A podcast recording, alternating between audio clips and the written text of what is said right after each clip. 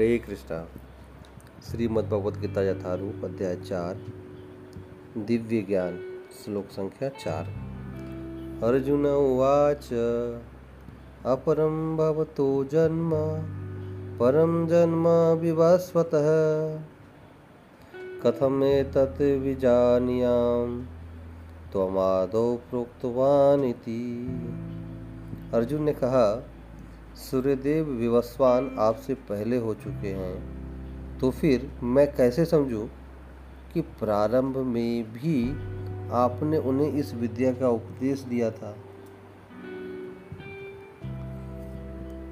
तो पहले श्लोक में इस अध्याय के भगवान कृष्ण ने कहा था कि मैंने ये ज्ञान सूर्यदेव विवस्वान् को दिया लाखों साल पहले, और वहाँ से यह ज्ञान मनुओं फिर मनु फिर उसके बाद इक्ष्वाकु परंपरा के माध्यम से आगे गया।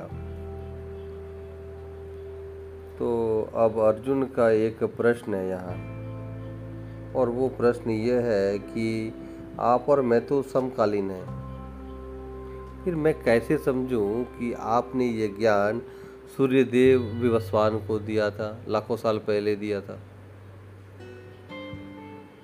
तो साधारण दृष्टि से देखें तो इस प्रकार की जिज्ञासा, प्रश्न वो सामान्य है,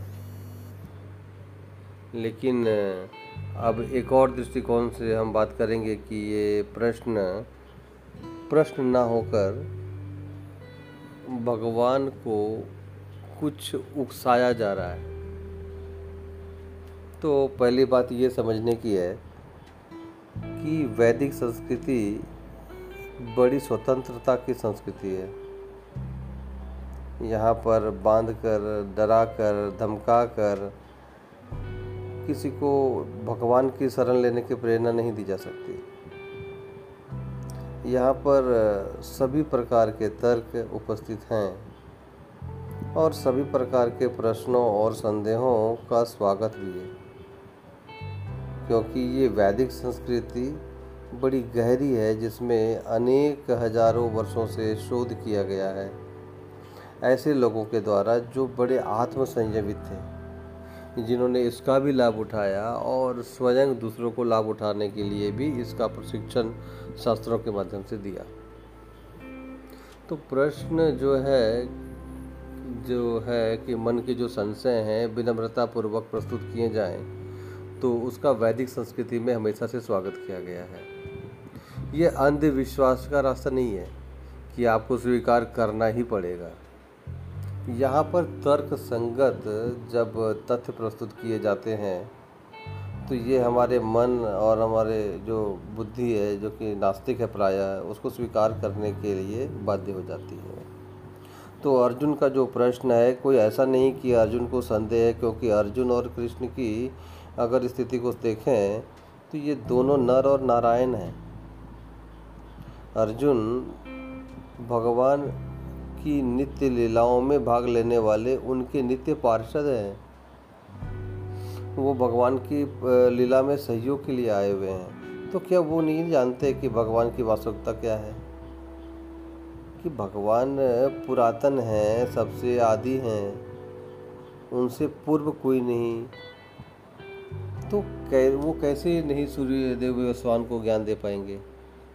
लेकिन अगर अर्जुन ये प्रश्न ना उठाएं, इस प्रश्न को उठाने के कारण आप भगवान को अपने बारे में बोलने के लिए बाध्य हो जाना पड़ेगा। और यही अर्जुन चाहते थे कि अभी तक भगवान अपने आप को छुपा रहे हैं, अपनी वास्तविकता को छुपा रहे हैं, और अर्जुन चाहते थे कि कृष्ण अपने विषय में खुद बताएं।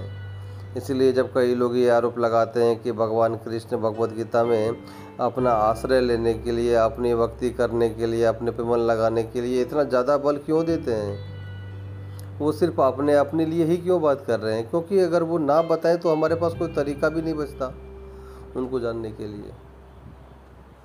तो इसीलिए ये भगवान की करुणा है, दया है, कि वो स्वयं अपने बारे में बताने के लिए हमको अब बोलने जा रहे हैं। लेकिन अब वो कहें कैसे जब तक कोई उनसे पूछे नहीं, पूछा ना जाए उनसे। तो अब ये जो अर्जुन का जो प्रश्न है कि भगवान को अपने बारे में बताने के लिए बाध्य करेगा ये, और अब इसके आगे से भगवान अपनी दिव्य स्थिति के बारे में चर्चा करेंगे, हमारे और उनके भेद के बारे में चर्चा करेंगे। क्योंकि अर्जुन ने देखा कि जब भगवान कृष्ण ने पिछले श्लोक में ये कहा भक्तोसी में सखा चेती, तो अर्जुन के हृदय को भगवान ने स्पर्श किया।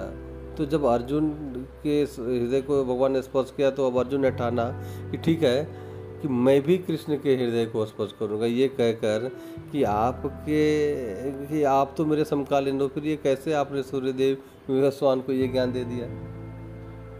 तो इसलिए अब भगवान का ये जो हृदय स्पर्श होने जा रहा है, तो अब भगवान अपने विषय में हमको इस प्रश्न के कारण ज्ञान देने जा रहे हैं। तो भगवद गीता में जो भी कहा जा रहा है उसका कुछ ना कुछ पूर्व संबंध है पिछले श्लोकों से, और इस श्लोक का संबंध पहले श्लोक से आता है, और इस कारण से इस प्रश्न के उत्तर में अब भगवान कई श्लोक आगे बोलने जा रहे हैं जिनकी चर्चा हम आगे करेंगे।